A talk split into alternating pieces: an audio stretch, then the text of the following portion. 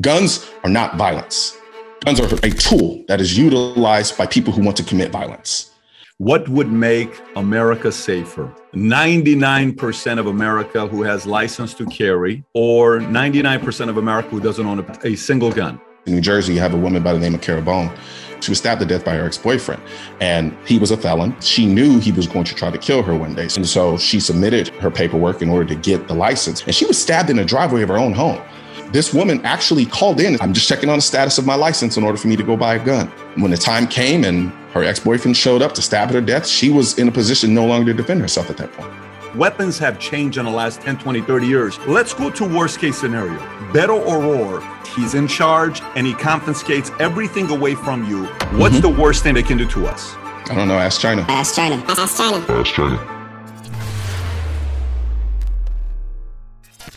So if you love guns or if you hate guns, you probably know my guest today. His name is Colion Noir. Now, he is an American gun activist. He's a lawyer, former lawyer. He's got a YouTube channel with a few million subscribers and a quarter of a billion views. He's faced off Bill Maher. He's been all over the place. People love him, hate him, but they get educated by him every time he talks about guns. With that being said, my guest today, Noor, thank you so much for being a guest on Valuetainment. Oh, thanks for having me, Patrick.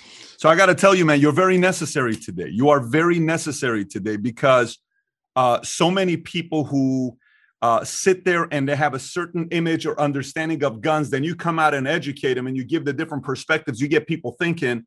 And I think that's uh, very necessary today, especially someone like you, your background being a lawyer. So you don't just love guns, you're a lawyer. You know how to make a good argument, make a good case. You're bulletproof a little bit, if you were to kind of say that. But let's get right into it. So right. t- tell us how, where your passion came for guns. Now, I know this story, but if the audience doesn't know your story, how did you get so passionate about guns? So it's it's a really simple story. Sometimes to the point where some people think it's fake. But essentially, I had a good friend of mine who randomly one day said, "Yo, I'm gonna go to the gun range, and do you want to come?" And keep in mind, at this point, I'm about 23, 24, maybe a little bit younger. Never touched a gun, never shot a gun, never had a gun in the house, never raised with guns. For me, the, the notion of owning a firearm was relegated to only cops, um, people in authority. And, but as a young black kid, if I had a gun, automatically I must have been in a gang or some sort. So I kind of I wanted to do everything to kind of fight that narrative and that image. So I never really did anything with respect to firearms and look into them or anything. So when my friend of mine, who I didn't even know had a gun, um, asked me if I wanted to go to the gun range with them. Initially, I was a little scared. I'll be honest and say that. I was like, ah, I don't know. Um, but then there was an aspect of me that was kind of like, you know, stop being so close minded. Just go ahead and try it. Um, at worst, if you don't like it, you don't do it again. Mm-hmm. And so I, I, decided to go. Um, I went, and I remember it very, very vividly. I walk in to the gun range. It was in Houston, Texas, a place called Top Gun. And I remember walking in and hearing the initial gunshots because somebody had opened the other door to where the people were shooting. And so I could hear the pop, pop, pop. And I'm like, ooh, okay, this is real. um, and so now, and I remember vividly thinking, man, I'm in a place where everybody has a gun. And at any given point, they can decide that they just want to kill me. That was the mindset. It was a very kind of, I, I want to say juvenile, but a very kind of simplistic mindset with respect to firearm ownership and people. And so we get up to the counter. Um, we fill out all the paperwork and do what we need to do. We go to the lane. I remember going to the very last lane on the left hand side.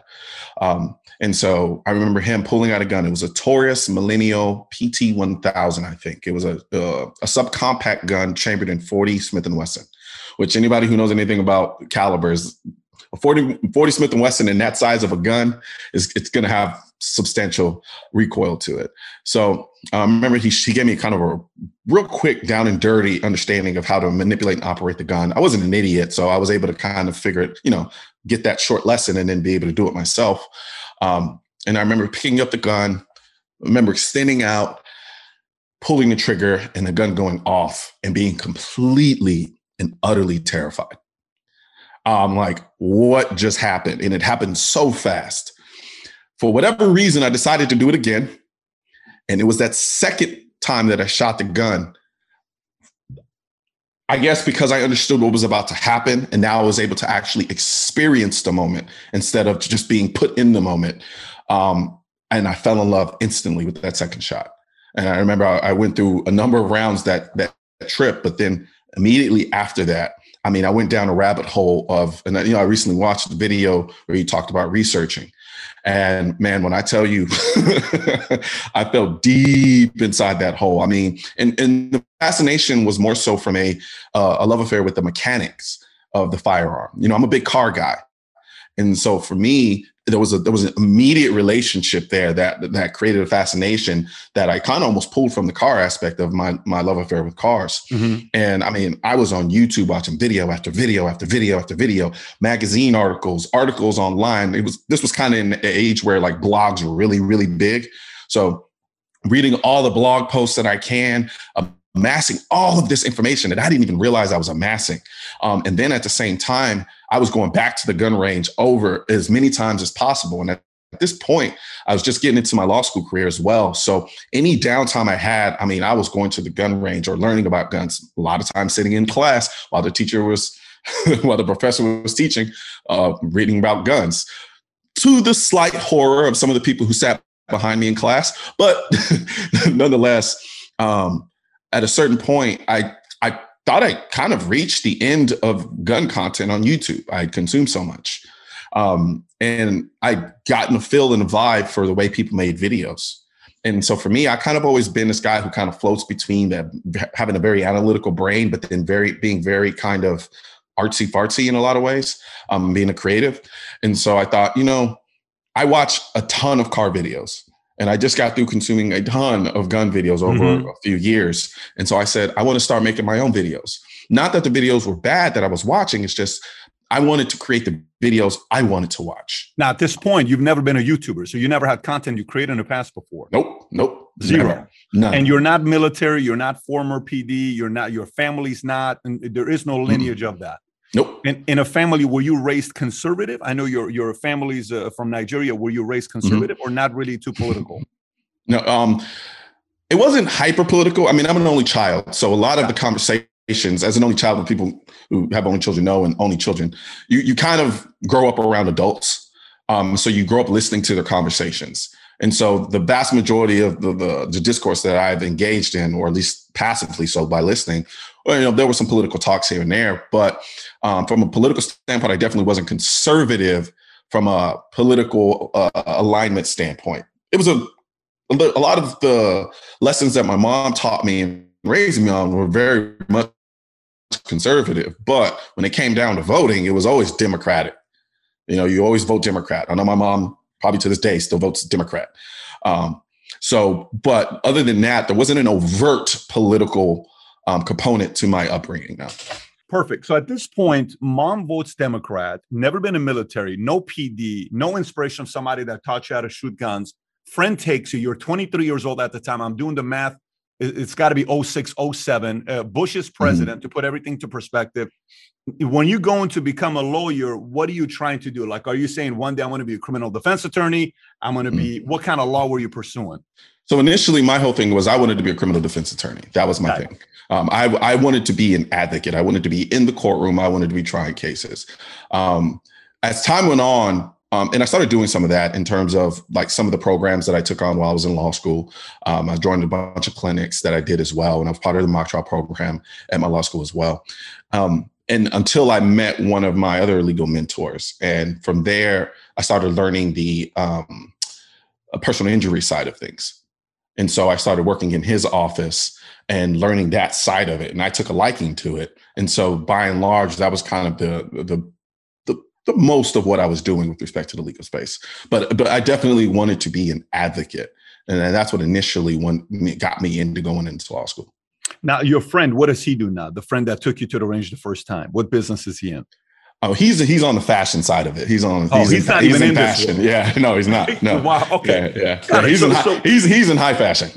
so so at what point did you get a call from NRA saying they want you to be one of their spokesperson? You know, and you became become the most prominent black commentator for pro gun NRA organization. When did that happen?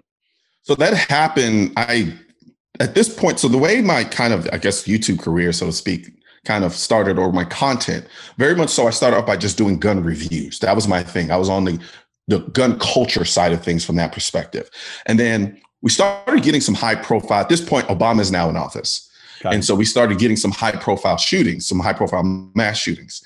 Um, and I remember doing a video titled How to Stop Mass Shootings. And in the video, I talk about how a lot of these shooters are looking to do these things based on recognition. And then that the more we talk about them, the more that we say their names and the more that we sensationalize it, it all it does is just motivates other people to continue to do the same thing. But then on top of that, having people in a position to combat the mass shooter, that pulls them out of the reality or the fantasy of them going out in a blaze of glory and killing a bunch of people instantly because now they're being confronted with somebody else with the firearm. And so it's not a free shoot anymore. So I did this video and this video went viral back in the days when hitting 100,000 was considered viral. Um, and this video was doing a million. And so that was just like nuts.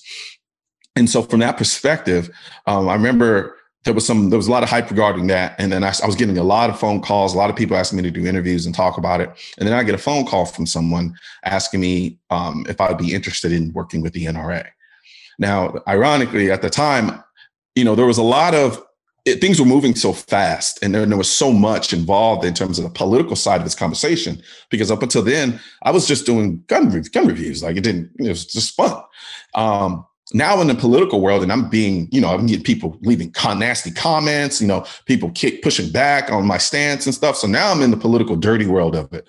And so now I'm like, I don't really know who to trust. I'm like, is anybody trying to set me up? And you know, I the person who called me, I tried to research them and look them up. Couldn't really figure out who the person was, whether how connected they were to the mm-hmm. to the NRA, so forth and so on. And so I was a little hesitant. I, and and I also I was aware of the organization, but I really hadn't done my due diligence. All the information I had about the organization was very surface level and very stereotypical. So I was a little hesitant, especially being a young black guy. You know, when you're young and black, especially during that time, it was like the NRA was racist. That's that's all you knew. You know, you don't do the NRA. It's a bunch of racist white people with guns. So um, initially hesitated, and I said, you know what, let me let me do my due diligence and do some research.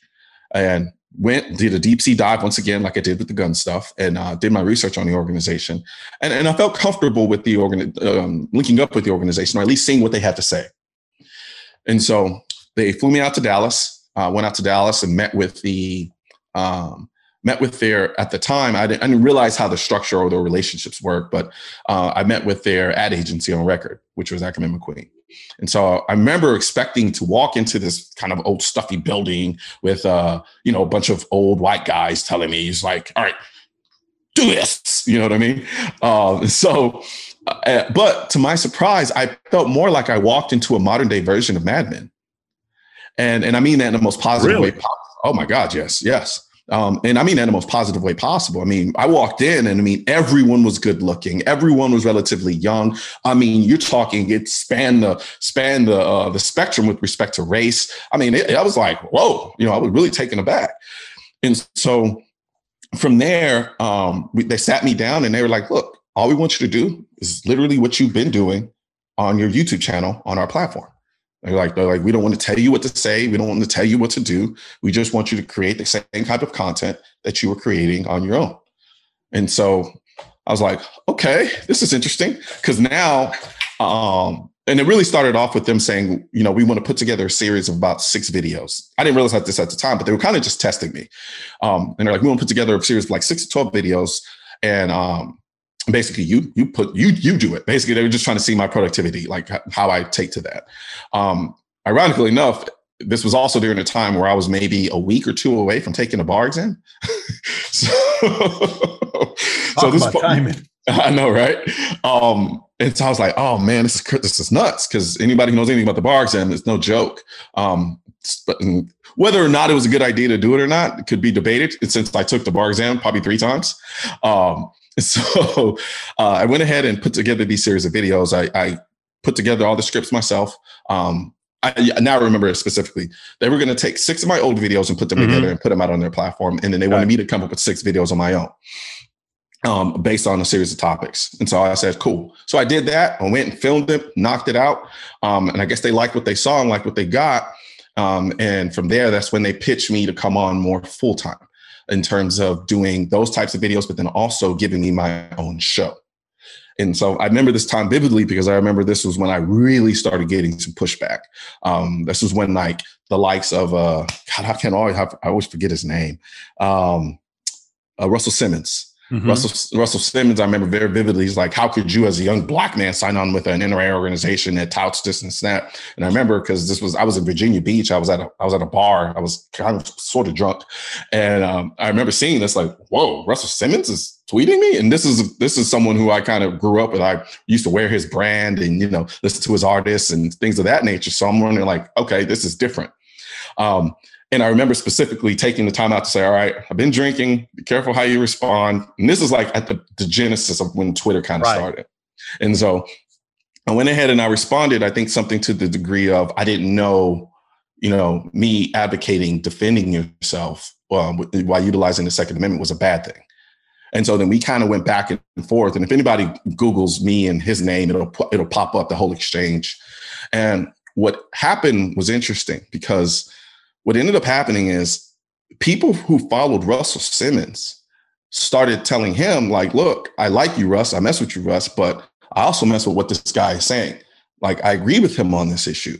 And somewhere between seeing, starting to see that, he kind of just backed off because I think he didn't really truly understand who I was. And I think he actually under, he didn't really give me enough credit because I think he thought that they just found me on a street corner somewhere and mm. said, "Here's a hat, put it Wrong on." Wrong guy to mess with. Exactly. Yeah. Um, I get that a lot, honestly. Um, and I, that's don't know. great, though. That's an edge, yeah. though, to have when when people yeah. underestimate you. But by the way, who were you in high school? If I was 16 years old with you in high school, who were you? I'm uh, curious.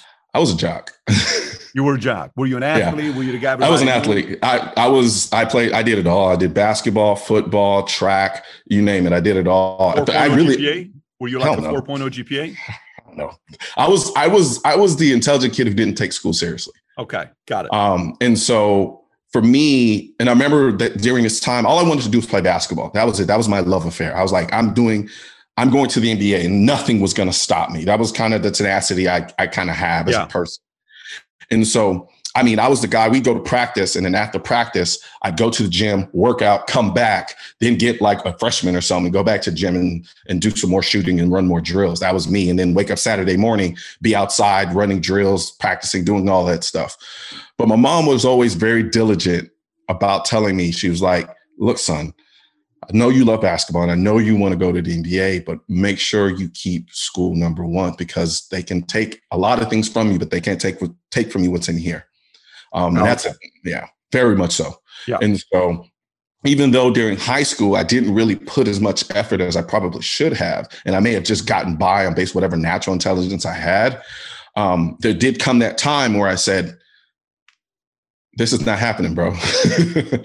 um, and and I really had why to be criminal defense attorney though? Why criminal defense attorney? Like, where do you go from mm-hmm. athlete you know, I think your dad's a, a chef, or yeah, no, was, I don't. Yeah, he, he, was a chef. He was executive. He was chef. Yeah. How yeah. do you go from that to criminal mm-hmm. defense attorney? Did somebody unfair situation that happened to a friend or a relative that got arrested that you wanted to fight for them? I read Johnnie Cochran's biography.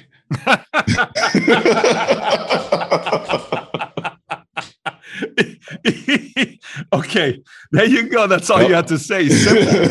So you read that and you said, "That's what I want to yeah. do." Yep, exactly. Wow. Yep. And I remember that. Well, that's not when I decided to go to law school. Yeah. I just I how I what type of lawyer I wanted to be was after reading Johnnie Cochran's biography. But I was a sophomore, and so being Nigerian, you know, if it's if it's not if it's not doctor, pharmacist, or lawyer or something like that everything else degree wise is trash to them. So I started off pre med, and when I was in undergrad, and I hated it. I actually I started off yeah I did pre med and then I did pre pharm, and I was just like I'm not a math and science guy. That's just not me. Um, so I decided to go political poli sci. And so I remember it was my sophomore year, and you know, mom was like, "Look, you you got to be more definitive about what direction you want to go. You can't just be sitting in school just taking classes and not knowing what you want to do." And I remember I took some time out one day just, just literally proactively figure out what direction I wanted to go. And I remember I was in Houston driving on 59. And I remember I was just thinking about all the things that really motivate me, what I enjoy to do, what am I passionate about. Um, a lot of my friends, um, we grew up playing basketball and arguing. That's what we did. We any topic, you name it. And I, and I don't mean just yelling and screaming, arguing. I mean, we intellectualize the most mundane aspects of life to, to hours into the morning, right? Um, and there was always a very distinctive way about the way that I argued and the way that everybody else argued. Um, and everybody would always point that out. And so I remember I'm driving and I would always, I would thrive on those interactions, those things. I loved them because it was one, me exploring other people's ideas. I love to see how people communicated. Like I have a good friend of mine. He may not know what the hell he's talking about, but he has this beautiful ability to mix in humor with what he's talking about in order to get the crowd to be on his side about a particular issue. Um, and, and things of that. And I love seeing those type of tactics um, when it comes to kind of just verbal interactions. Um, and I remember I'm driving down the highway and I'm thinking to myself, like, man, what do I like to do? What do I like to do? But and it clicked. It clicked. I'm like, I like, and it sounds so basic, it really does, but it was the truth. I, I thought to myself, man, I love to I love to argue. I love to converse. I love to have discussions about things on an, on, on a most infinite level. Um, so let's go to let's major in poli sci and then go to law school. Um, and you know, from there, I remember calling my mom's my mom's boyfriend. Yeah, very. Um, I remember calling my mom's boyfriend at the time, and he was an attorney. And I remember calling him up, and I'm like, "Are you busy? Can I come to your office? I want to pick your brain about something." And so I went to him, talked to him, and he kind of sat down, and he was just like, you know, he was giving me the reality of it. He didn't feed me BS, which is what I love about him. And um, and I said, yeah, this is this is this is what I think I really want to do. Um, and then from there, once again, I did a deep sea dive like I, I normally do whenever I get into something. Um, you know, I started reading book after book, and then I read I read Johnnie Cochran's biography, and I'm like, yep, this is this is what I want to do. This is who I want to be. And um, that's when I decided, okay, as I got into law school, I'm, i want to go the route of becoming a defense attorney.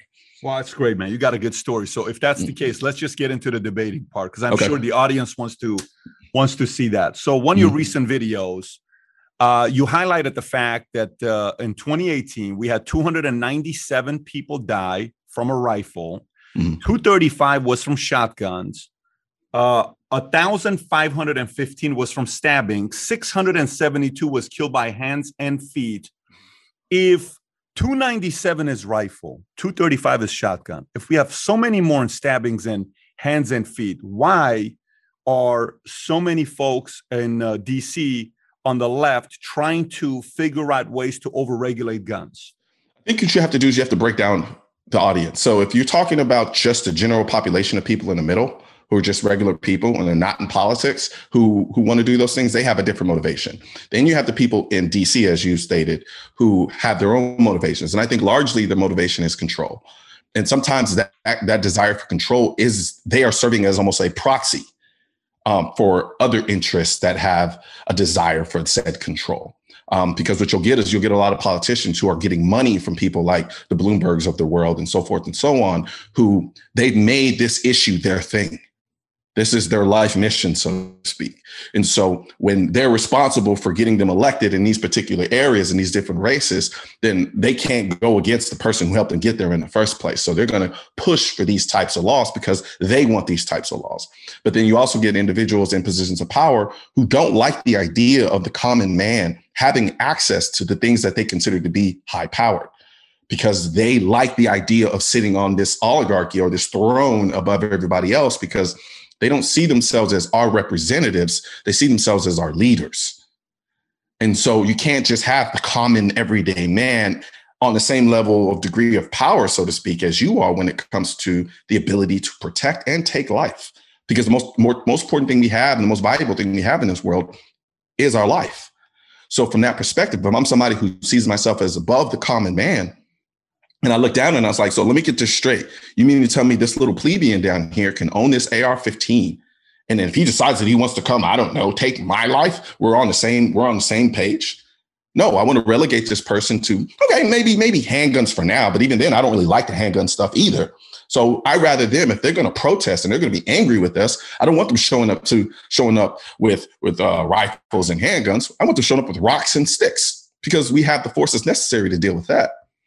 But you're talking about a whole bunch of people that if we do something to them that we don't that they don't like collectively, you mean to tell me that they can collectively come together, take up arms, and make a stand? No, no, no, no. We can't have that. And so I think that's a motivation for some of those people who are in positions okay. of power. So let's look at the two different sides. I, am mm-hmm. going to give you my view of what I see uh, both sides bringing their arguments, and then you give me what else you would add to it, and agree, disagree, whatever may, may, okay. may be uh, added. So one side, you got the right side. Republicans may say look, you can't take my gun. Second Amendment was there not because of uh, you know me uh, having a gun to go out there, go you know hunting or getting you know uh, uh, food. It's more for tyranny in case the government turns against me, and I can protect myself against them. So, and the AR-15 is one of the best rifles out there. No, AR is not called a assault rifle. AR stands for you know what AR stands for. Mm-hmm. So, well, no, it is a assault rifle. No, it's not. So, why do we need to do background checks? There's no need for a lot of extensive background checks. Why do you need training? If somebody needs to go get a gun today, they should be able to get it. I lived in California, in Texas, and in Florida. In Texas, I can go buy a gun and leave, and I want it to be that way, right? California, mm-hmm. had to wait. I think it was four weeks. I don't know what the exact timeline was, like 30 days or something like that. Yeah. So that's that's this side. On the other side is Look at all these mass shootings. You know, these people, if they didn't have access to the guns, this would have never happened. Why do you need all these guns, anyways? Why do you need these semi automatic weapons? What's the purpose of it? You make me feel scared by all of you owning so many guns. I think it's better if we become a little bit more responsible. How hard is it to understand this? Why is it so complicated? What else would you add to the arguments of each side? I think honestly, you kind of covered it. But overarching, at least on the other side, is fear. Is outright fear. It's, it's this idea because most people don't really think of themselves as being the, the protector or the defender. They see themselves as the victim, as a potential victim. So when you only see yourselves as a potential victim, you what you think to do is, well, let me disarm the potential attacker, not let me empower myself to defend myself against a potential attacker. And so I think for a lot of people on the opposite side who don't want these guns out there, they are overarchingly scared of the potential for people to do something bad to them. And so for me, if I was going to add anything, it's just that overwhelming fear. Okay. So let's add those those in there, right? Okay. Mm-hmm. So now let's go back to guns. Uh, uh, if they take my guns away from me, let's just say they do take take our guns away from us. What can they do to us that they can't do today? So let's actually go there. I'm not telling you this okay. is something yeah, we agree yeah. on. Yeah. Please keep in mind, you come to my house. I got. I'm a former military oh, yeah. airborne. You know my background and you know my position. But I'm asking. Let's go to worst case scenario. Mm-hmm. Let's say Beto O'Rourke runs it. He's in charge and he's the guy. And he comes mm-hmm. and he confiscates everything away from you. Forget about registering your guns. Well, let us register because if they register, that's phase one. Then it's next one confiscate. I'm just telling you, they're going to come and take everything. What's mm-hmm. the worst thing they can do to us? After they've taken the guns? They got all the guns. What's the worst thing that can they can do to us? I don't know. Ask China. You're going that far in. So you going, going yeah, absolutely. Okay. Why why not? Because at that point, what's to stop them? There's nothing to stop them. Everything now at this point is really kind of a negotiation. All the things that they try to make us do now is yeah. really kind of a negotiation between right. them and us.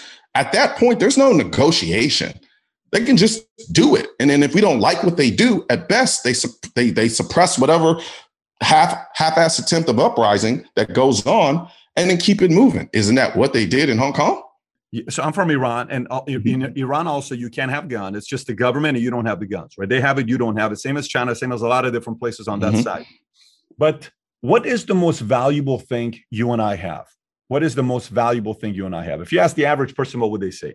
What, what do you think it is? If we were to say the most valuable thing we have in America, I'm going to say um, uh, in America, our freedom. Uh, okay, so let's just say freedom is one, mm-hmm. uh, which is potentially freedom of what? Free enterprise, freedom of assembly, mm-hmm. freedom of religion, freedom of uh, Second Amendment, freedom, a lot of different freedoms, right? Yeah. So let's say it's freedom. Let's say it's uh, your voice. Let's say it's your life. Okay. Some may say life is at the top. Some may say freedom's at the top, right? Okay. So if they take your guns away today, is to do what? To put fear into you that they can't already do to you today, anyways, which is what? I mean, we got a lot of things that we're worried about. Mm-hmm. But nowadays, if the government wants to destroy you, they can silence you because we know these uh, uh, big social media companies they're pretty much virtual governments. You know that, I know that. And mm-hmm. Facebook's a virtual government, Twitter's a virtual go- government, YouTube's a virtual government if they even want to turn against one of their own guys, Cuomo, they can do it. They're about yeah. to destroy Cuomo. If they want to silence Trump, they can do it. If they want to find you didn't pay five dollars in taxes and put you in prison for six months to defame you or hurt you, they can pretty much do that if you think about it. So, mm-hmm. what is more painful that they can already do today that's going to change if they're able to take our guns away from us? What See, can they do today that they can do then? So here's the thing, though. Everything you, everything, every example that you name was about an individual.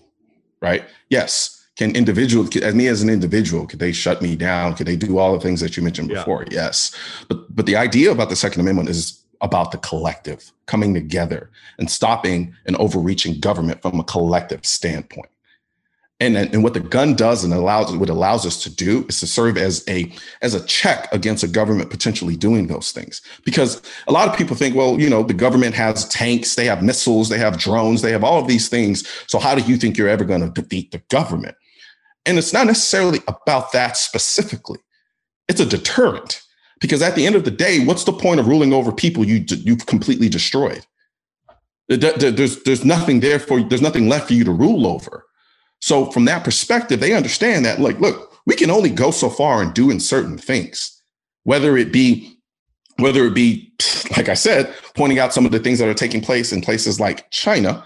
Um, from that perspective, if they try to do that from a wholesale collective standpoint, what you're going to get is you're going to get groups of people coming together to fight back against that. Now, if I'm on my own, I can't one man army it to death. I can't. I'm going to lose that battle every single time.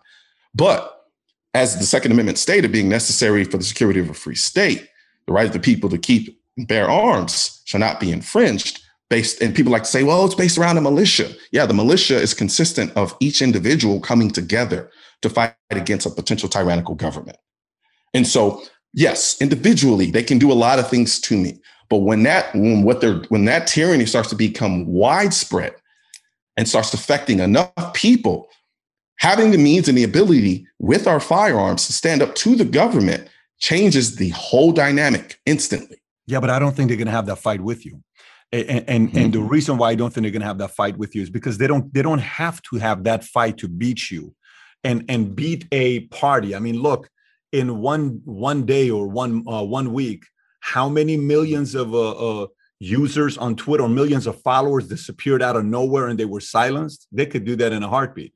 You know, in one day, how many people on YouTube could be videos being deleted because you have an opposing argument? They can do that. That's not an individual. That's a group, right? Mm-hmm. How many? Uh, uh, how many people in the state of California have to bow down to what uh, Newsom says or state of New York have to bow down to what Cuomo or de Blasio say on the handling of COVID, you have to do it. That's not an individual, that's a majority. Mm-hmm. So I guess the part where I'm going right now is I think Republicans uh, and the conservatives are fighting a battle with a weapon that is 40 years old and they have to figure out to defend other weapons today, not necessarily the guns. Because uh, I don't know if I'm making sense. Where you're making, no, you're making you're making you're making perfect sense actually. Yeah, yeah. Now, I, I, I kind of agree, and I kind of don't. Um, I think what you're saying is is excellent, and to be honest with you, that's why I'm always pointing out the fact that you know, the, fight against with the Second Amendment is a it's a culture war. It's about the culture, and so what that does is that seeks to broaden what we're talking about here, because the gun at this point then becomes symbolic and, and as far as being able to protect the freedoms that we currently do have in this country. And so I do agree with you. There are other things that they can do that a gun is not going to necessarily solve in, in the immediate aspect of things. They could silence me. I got suspended on Facebook for 24 hours, um, and I have no idea why. And then what's to stop them from just shutting me off completely? And now I've lost my voice and I've lost my platform. But I think at the end of the day, there is a point where things go so far, the only thing you have left is to be able to defend your life. And that and, and as, as simplistic and as that is, it's still very fundamental. Because at the end of the day, the most important thing that I have as a person is is the ability to protect my life.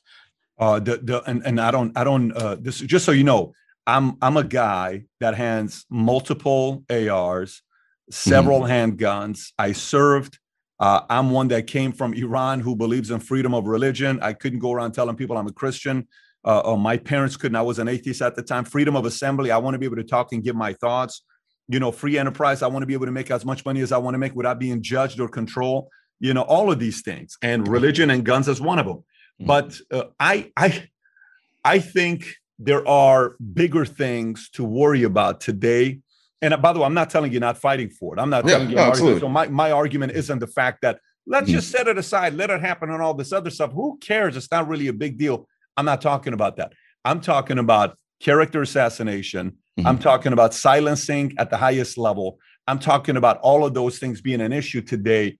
where the energy is being put into somewhere where that weapon is outdated today.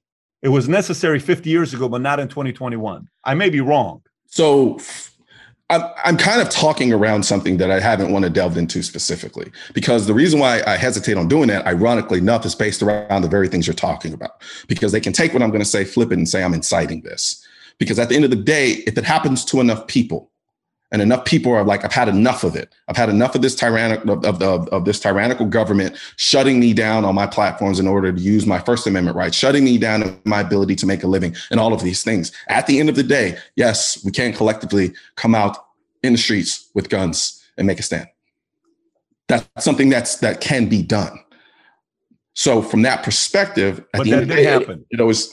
Mm-hmm. So that did happen. So that actually did happen, right? So let's go to when the the pr- protesting slash riots happened, but it's peaceful protesting. We know it wasn't mm-hmm. peaceful protesting when the protesting was taking place this summer during COVID. Mm-hmm. Businesses were getting trashed.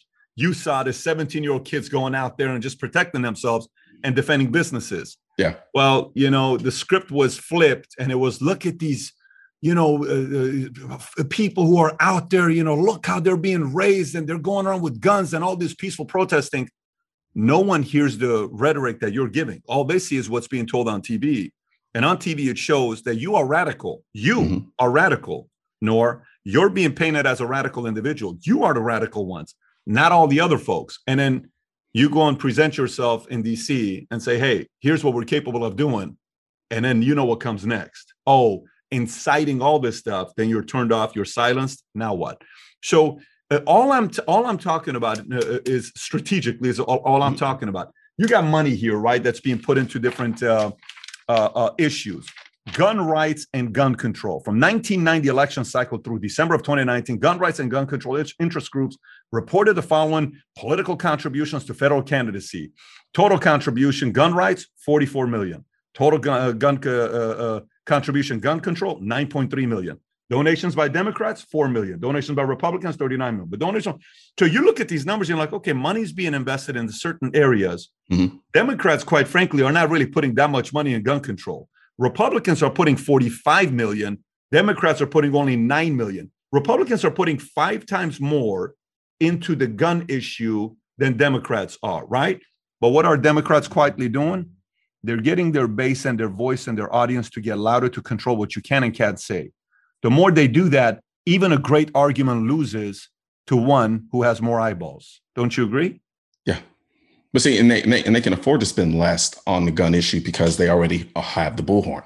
That's right. And, and so, and that's part of the reason why I try to couch my discussion under the guise of it's not a guise, it is as a as a cultural war, because that's essentially what it is.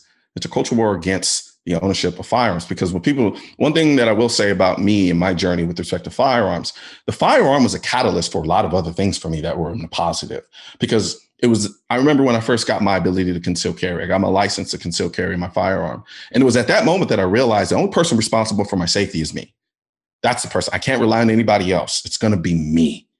And so that mindset in and of itself starts to trickle into other aspects of your life, whether it be business, whether it be the way you handle your relationships. That is a that is a freedom self-sustaining mindset that honestly does not bode very well for a particular group of political class who base their entire ideology on the prominence of government and the dependency on said government.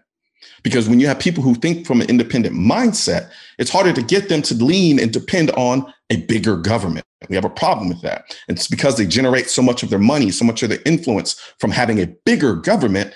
Well, they're going to do everything in their power from a cultural perspective to tell you how much you don't need those things. They understand what the firearm does symbolically to a person and how it changes their mindset in a manner that is actually positive, contrary to what a lot of people think, who thinks it's pretty much for the negative.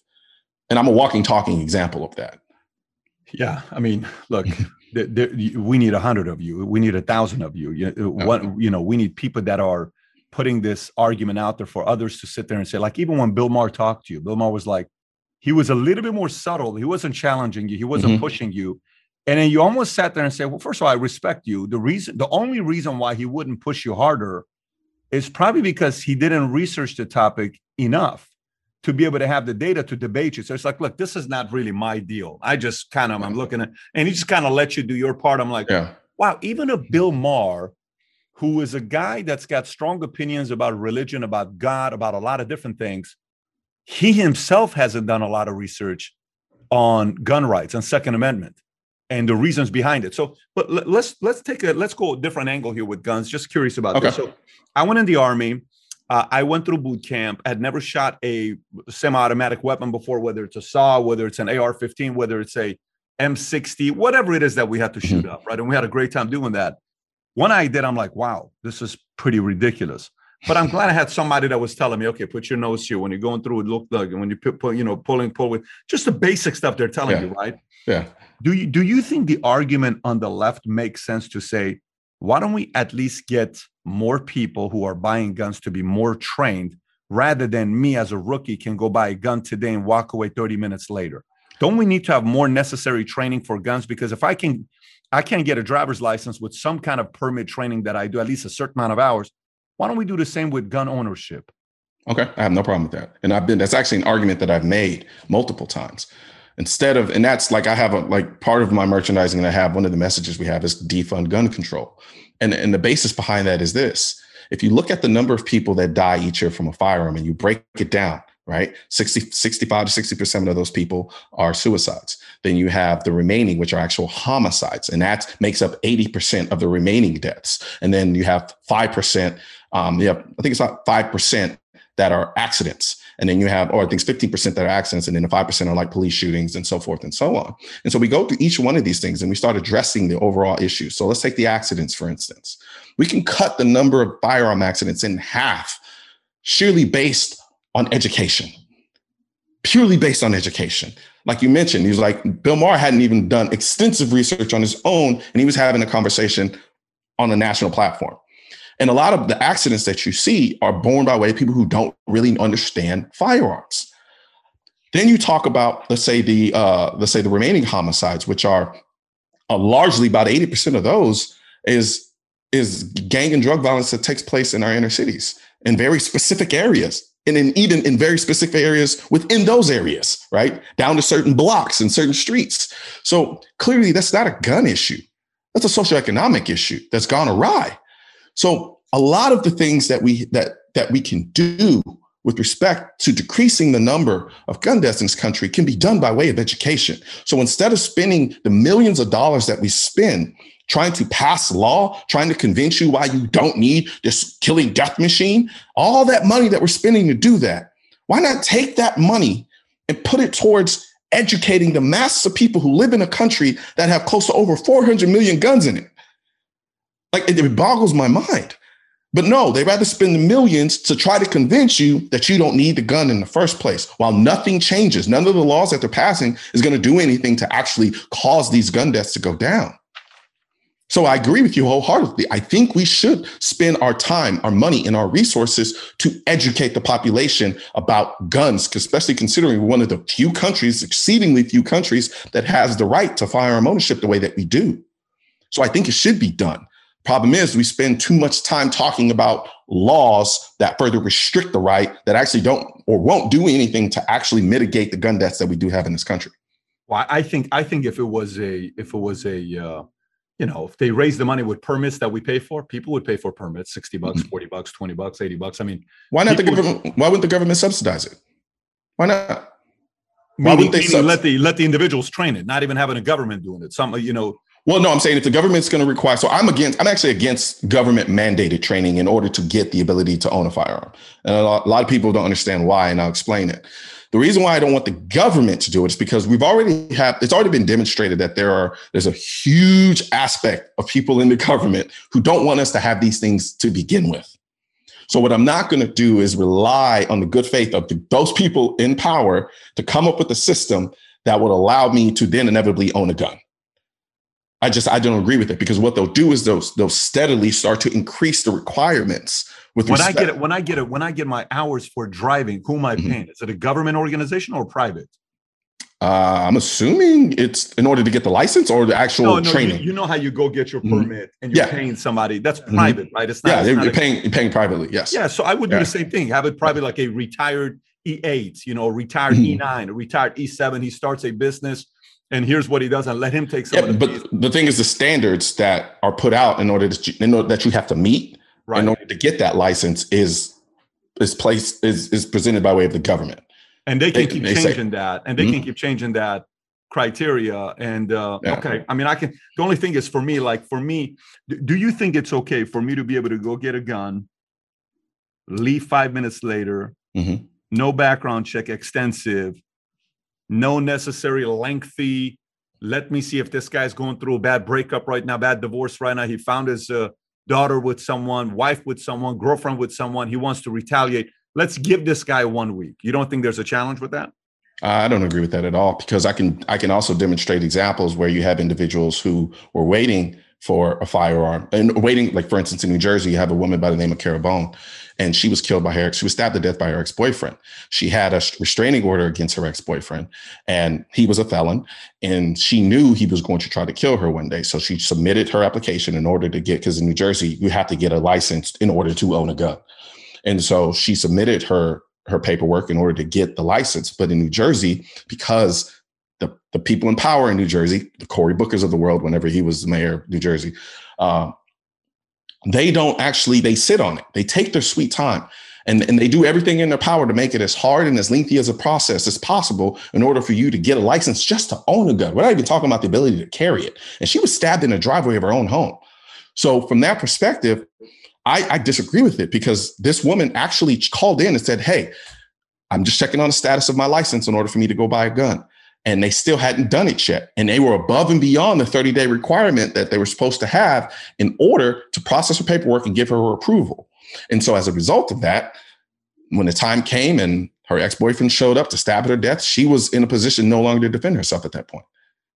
And so that's why, so for me, I'd rather err on the side of empowering people to be able to defend themselves as fast as possible than to, I don't want to say create an anecdotal situation where you have an individual who immediately goes out and says, Well, I want to go kill a bunch of people. I'm going to go out and buy a gun and do it. Because if we're going to be honest, one, the examples of those that actually exist are relatively few, at least provable.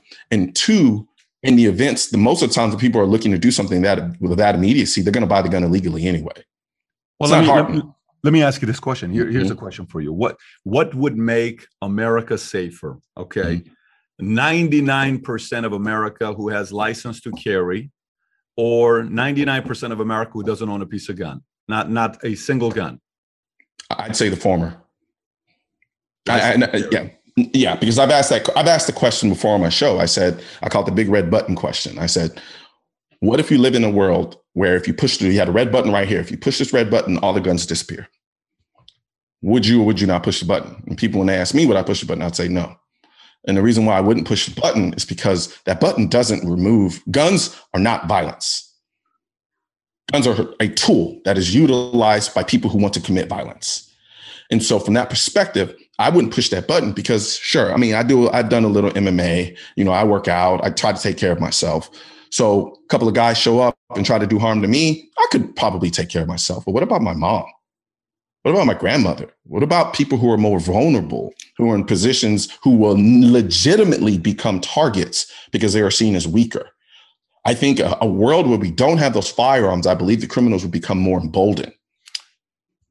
That's what they call the great equalizer. Yep. You know, the great Yep. equalizer would uh, allow a grandma or a woman to be safe going up against a guy who is twice her size, saying, "Hey, if you want to do anything, you know, I don't want any problems. Can you just leave my house?" Exactly. And uh, do do you think the argument of uh, of of uh, getting rid of guns, gun control, do you think it's creating more momentum today, or do you think it's actually losing momentum as an argument? Man, I struggle with this so much because I know there's so much missing. Like prior to us coming, prior to me coming on here, I was working on a video response um, to a, a guy's name. I think his name, his name is Igor Volsky or something like that, and he's the executive director of a, a group called Guns Down America. Um, and they they they they basically stopped short of saying they want to ban all guns, but that's essentially what they want to do. Um, and he did a video titled Three Myths About Guns, about gun control. And he went on and talked about how the Republicans got up and lied about this bill that just passed the House with respect to um, universal background checks. And I see these things, and you know, it's placed under uh, this is politics now and they have a million followers um, and i know there are tons of people who are going to see this video who don't know anything about guns to begin with and then they're going to get this information and they're going to be misled about the truth of it so then my little black ass has to come up here, put together a video to counter that information with objective information. Um, but then I, I, do I do great numbers, but I don't know if I can outdo the a platform like this is now, and then all of the other platforms that have millions of followers, and then you have a ton of celebrities who are anti-gun, openly anti-gun about things. Um, like, how do I combat that? And so, but then you there's another argument that says, well, when you tell people what they can't have, they want it more right? So when you have Joe Biden get up there and saying that he wants he wants to ban AR-15s and he wants to have uh, buy uh, buyback programs for those AR-15s to have you turn them in or register them and so forth and so on, I can see how that can then cause an effect where people want to go out and say, you know what, no, I'm going to go and buy these things. Um, but more than that, what I think really did it, honestly, was COVID. I think COVID was the biggest driver, largely because it forced people to confront their vulnerability in a way that they never really had to before. And with respect to their dependency on the government, I am not anti government. I'm just limited government. I just like my government to be as big as it technically kind of has to be in order to get certain things done, but I still want it as small as possible. And so what I think ended up happening is when when you were seeing people get up there, I mean, yeah, people in Dallas, they had our leaders in Dallas saying, you know, cops aren't going to be coming out for certain phone calls right? Um, and then they were seeing the mayhem that was going on in the streets. You had literally whole sections of Seattle being taken over by people. So when people started to see this and they realized, no, I can't just pick up the phone and call the cops and say, hey, come here and deal with this problem. You don't have Uber Eats protection on demand. And so they're like, you know what? I gotta, I gotta learn to do this myself. Kind of like me when who I yes, I am the son of an executive chef, but I am not a cooker. but when Uber Eats stops stops working for a couple days and I can't order food, guess what I'm gonna have to do? I'm gonna have to learn how to cook. That's right. And so, and so, a lot of people realize immediately, you, oh wow, like I'm on my own here. Even people who are radically anti-gun, because that reality trumped any ideology that they may have. I, I hate the fact that the whole firearm conversation is even politicized. It should not be politicized. It shouldn't but it is. The fact that it's so cleanly divided down the middle between Democrats and Republicans or liberals versus conservatives is insane to me. But here we are, and it is what it is. So to answer your question in short, I think it does a little bit of both. I, I think I think some of the rhetoric causes people to buy guns, but then I think more so it, it, it misinforms people and causes them to vote for things that I think are to their disadvantage with respect to the issue of guns in this country because they don't know. There are so many people who literally think we don't have background checks for guns because of the way that they talk about background checks. Because there's a distinction between background checks and universal background checks. A lot of people don't know that. But when they do a poll, they don't ask, Are you in favor of universal background checks? No, they say, Are you in favor of background checks? It's like, Well, yeah, I'm in favor of background checks. But the issue isn't that simplistic. It's complicated for a reason. And the reason why they call it, like to call it a loophole. It's not a loophole. It was purposely designed not to include this segment of gun buyers, purposefully. But they don't they don't say it like that. And so it's these people who become misinformed on the issue and then have a false sense of information when they come and talk to someone like me about the issue. And so then I have to almost kind of re-educate, then rehab that conversation yeah, where I'm going with this is the following. Here's where I'm going with this mm-hmm. is uh I don't think they're making momentum. And okay. I don't think it's going to be something that's going to happen. I think people are buying more guns right now than ever before. The other day, I was with uh, a, a friend who just recently bought Remington. He bought the mm-hmm. whole Remington brand in, in November because they mm-hmm. were going through some challenges. And him and a group of investors came and bought it and I was looking at a uh, you know um, you know what was it? A, uh, uh, uh RM 2.1 I don't know what it was. I think it's a 21 it was you know massive massive you know uh, Remington uh, rifle that he had and he brought it on showed it to us like for five four or five thousand dollars. Beautiful thing. I took a picture with it. I posted on Instagram. I don't think you know they're making momentum in the gun side. But what mm-hmm. I do think they are doing is I think they're sitting there saying, "Oh, these guys, it, they think this is all about guns. This has got nothing to do with guns." while you're defending your gun argument that we are still controlling you with that argument for the last 50 years, mm-hmm. we are over here passing other kind of laws that's allowing us to control you even more. So you can win the gun argument. We'll let you feel like you're winning constantly every year, but we keep passing our agenda on the other side. Whether it's Marxist, socialist, whatever you want to talk about it, mm-hmm. we're making progress here. You keep your guns. We'll make the progress here because at the end of the day, come 20, 30, 40 years from now, we really don't care if you keep your guns. We just care that you don't keep your voice.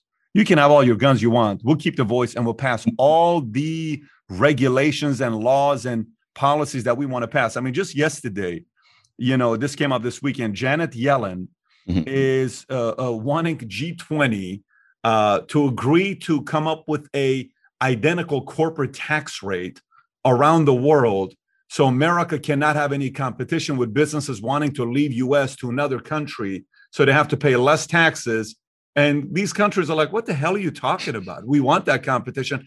But they're convincing others how some of their policies may be the right thing to be a globalist. You know, you know, obviously you know this as much as I do because you probably better than I do, because this is the world you're constantly researching and, and, and going through. But I think it's bigger than guns to them.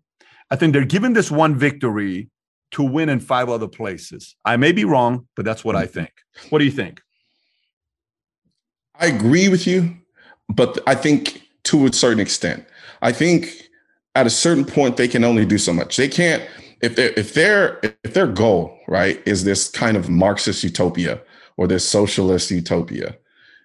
Socialism can only go so far with an armed community of people or an armed population of people.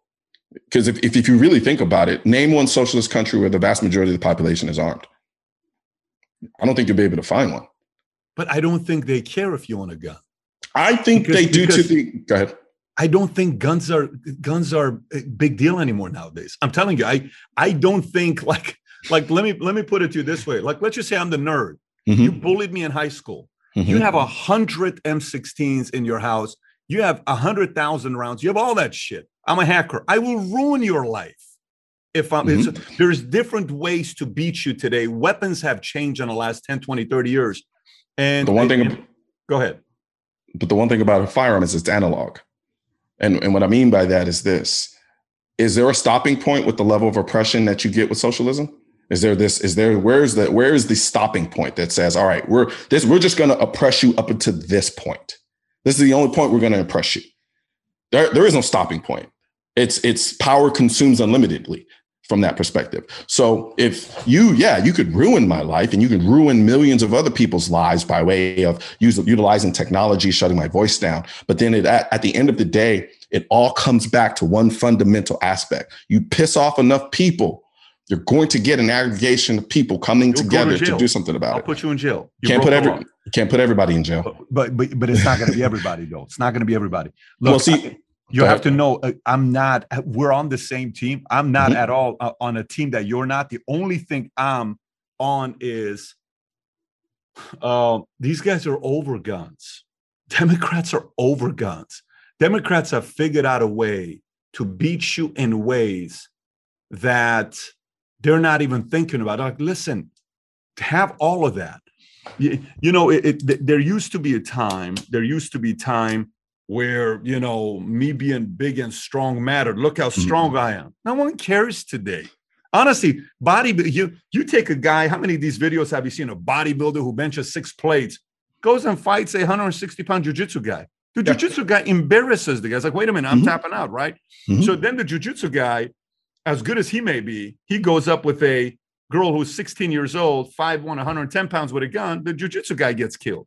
Now the the girl with the five one gun goes up against a person who's a, a, in a basement, access to all the social media, and is able to pull off your pictures off your phone and post mm-hmm. it all over social media to embarrass you. That person's so so the levels of weaponizing has advanced so much that if the Republican Party wants to have control and their voice long term, they have to put just as much energy into having their voices being heard and not being silenced as it is to keeping background checks out. I think I think the goal with the silencing of the voice is so that they inevitably can get to the guns, and here's why.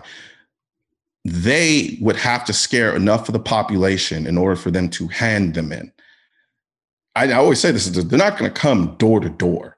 They're not. What they'll do is they'll say, "Hey, we're going to make an example out of some people and scare you into turning your firearms in." Sure. And and so and then to address another aspect of what you said, the reason why I disagree with the aspect of that disagree with the notion that they are over guns is because if they were, there wouldn't be so much energy being committed to the disinformation to the pushing, all the money spent to get some of these politicians in place who talk about, who spat about, um, oh, we're going to do this about gun control and we're going to fight this with respect to the NRA and so forth and so on. It, it begs the question: Why then? So why so much energy geared towards undermining the Second Amendment? If that's the case, it's been done for a long time. It's distraction.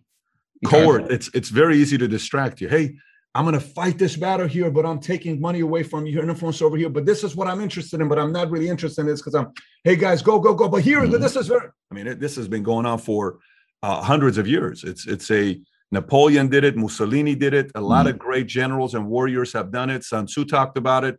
Anybody and everybody that's in the military talked about this. If that's the case, they've been distracting for a very, very, very long time.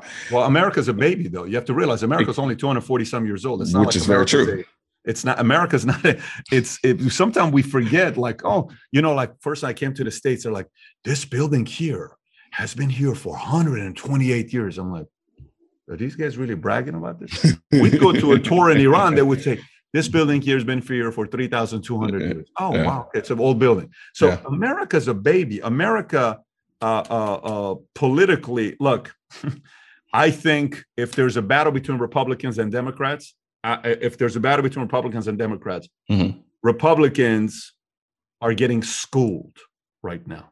Absolutely. Schooled right I now. agree with you. I if it's a you. battle between the two, you mm-hmm. got schooled. You took your money and invested it in all this stuff because you wanted to be quiet and libertarian. They bought media companies.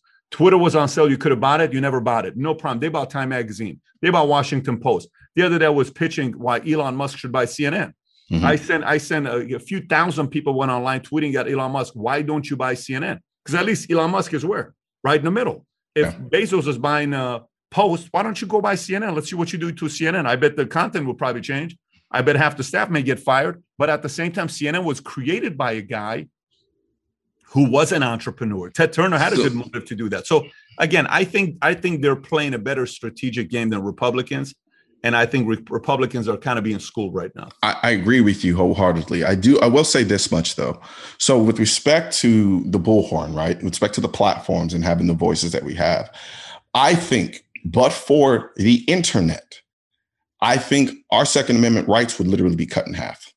I think. I think the Second Amendment that we understand it to be today, as of right now, would be fifty percent gone at best. I disagree. And and, disagree. and and the reason why I think that it hasn't been that it's yeah. because it's because of the internet and social media. I was going to say, have yeah. you been censored at all, or no? Has your channel at all been censored, or not really? So yes and no. I can't really put a pulse on how how cohesive they are about trying to censor me, if at all. But there, I mean, I do run into issues with respect to the the gun side of things. Let's take, for instance, my my channel. There are people who have the same size channel as me, and they're millionaires but I'm not going to get that because I'm so censored with respect to the subject matter. Um, and Got so, it. so meaning meaning to so the viewer who doesn't know the the the company that typically advertises on all these other uh, channels they won't on yours because you're talking about guns. So 80% of companies can't advertise on your channel. Yeah. And so, and as, and as a result, and as a result of lack of those advertisements, there's no benefit for them to push my, push my, my contents. So they'll, so they will shadow ban it or, or artificially limit the reach on that particular Makes content. Sense. And so that's that's maybe that. you need more uh, cat videos. Maybe you do more cat videos. you know, I just I just thought my sexy chocolatey goodness would have done it, but it I hasn't been working. I think I think you are making a positive impact, and you're very necessary. And I think the world needs you. And quite frankly, indirectly, I applaud YouTube for letting you do what you do, even to have a platform to have a quarter of a billion views because a quarter of a billion views is a lot of influence. If you're doing a quarter of a billion views, you got a lot of influence and you're on your way to going over a billion views, you'll be a 10 million subscriber channel in no time. Now, I'm just glad, I'm just glad they keep guys like you around mm-hmm. to keep the argument on the other side. And you're kind of tough to do anything too, because you're a lawyer. You're, you know, you have like all the things uh-huh. going uh, on where they're kind of like, what do we do with him? Well, they ignore, they ignore me Yes. And I, and I remember I was on Joe Rogan and I was telling him about that. I was telling him about a, a piece on um what's the guy's name? I forgot his name. Um on on the Comedy Central. Uh either way, he did a 20 minute expose on NRA TV when I had when I was when I had John my show. Oliver. John Oliver, there we go. Yeah. And so and I taught and I told Joe, I was like, look, man, I was like, I think he ignored me on purpose. He did a 20 minute expose expose on that on that platform and didn't mention me once but I'm driving all of the audience. I'm I am I literally my numbers were driving all the audience to the platform. So there's no way you do it and just don't know about me. So if you don't talk about me, you're not talking about me on purpose. And Joe said, and I and I and I agree. You know what? You might be right. I said, you know, he, Joe was like, you know, maybe because he didn't think any of the content you were creating was problematic or goofy, because he was making fun of it. And so he's like, that's probably why he didn't mention you. The problem with that is Bloomberg did a piece where they literally talked about the platform as well to the same extent. Didn't mention me once. And they weren't talking about it from a, oh, this is goofy content. They were talking about the ideology on the platform, which is 2A.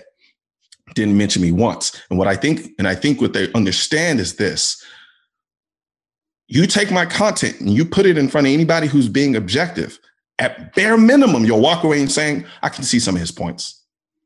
I can see some of his points. You can't caricaturize me as this super crazy extremist who doesn't know what he's talking about No. and just surface level language, talking about red meat stuff and just tossing it out to his audience. You That's can't do you. that to me. Exactly. And so they know it's better to keep the light off of him as much as possible than to shine a light on him, even if it's from an attacking standpoint. Because because they've tried it. They tried it. They tried to dox me. They've tried to go in my background. I, I guess I'm a lame because I don't really have a I don't have a criminal history. So there's nothing there's nothing there that you can get me on unless they're going to send a honeypot to my room and then recording me to me or something. But other than that, there's not there's nothing there. I've dedicated myself to this. So I'm I'm just assuming, and I'm gonna, and this is stuff that people have told me because as confident as I am, I don't want to think, I don't think I'm just that important that they're going to go out of the way to create a structure to figure out a way to take me down. But some people have let it be known they think they feel like, well, no, because the more light they shine on you, whether they're attacking you or not, the more people see you. And they need less people to see you as much as possible. Yeah, but they, they can't. They, listen, they can't stop that right now. You ain't going away, man. You're you're you're young. You're a great communicator. You're charming. You're smart. You're intellectual. You can make good arguments. You're, you know, you have a background. You got a story. You got an interesting story. The story is an anomaly where it's not like you were raised by hardcore Christian conservative that your mom always voted for the right and she loved Ronald Reagan and whispered to you about Ronald Reagan growing up. No, you're an anomaly. So My mom still kind of my mom still kind of is a little iffy on what I do, to be honest with you. She's kind of Yeah. like I mean, I read the one kinda part when, when you were like, I'm worried about if I tell my mom I have guns, she's gonna think I'm a gangster. You know, you know, which yeah. the whole yeah, thing that you, yeah. you, you talked about. But look, at- look, man, I gotta tell you, I'm glad I had you on. I'm glad the audience got a chance to get to know you. Highly Absolutely. recommend everybody go check out his YouTube channel. We're gonna put the link below. Go follow his stuff. Go subscribe to his channel. Uh, please continue to make great content. Continue do. to make great content because the rest of the world is watching you, whether you know it or not. It's not just that camera on you, it's hundreds of millions that are watching your stuff. Thank you so much for coming down and being a guest on Valuetainment, and I appreciate you. Absolutely. Thank you very much, Patrick. Thank you for having me. It's an honor. Absolutely. What are your thoughts on gun control or gun rights? Do you agree? Do you disagree? Comment below. I want to hear from you. Also, if you enjoyed this interview, I got two other videos I want you to watch. One is with Sammy the Bull Gravano on what he said about gun control when he and I sat down. And the other one is my sit down with Mike Ritland, former Navy SEAL, who he gave his opinions on Biden's stance regarding Second Amendment. Having said that, take care, everybody. Bye bye.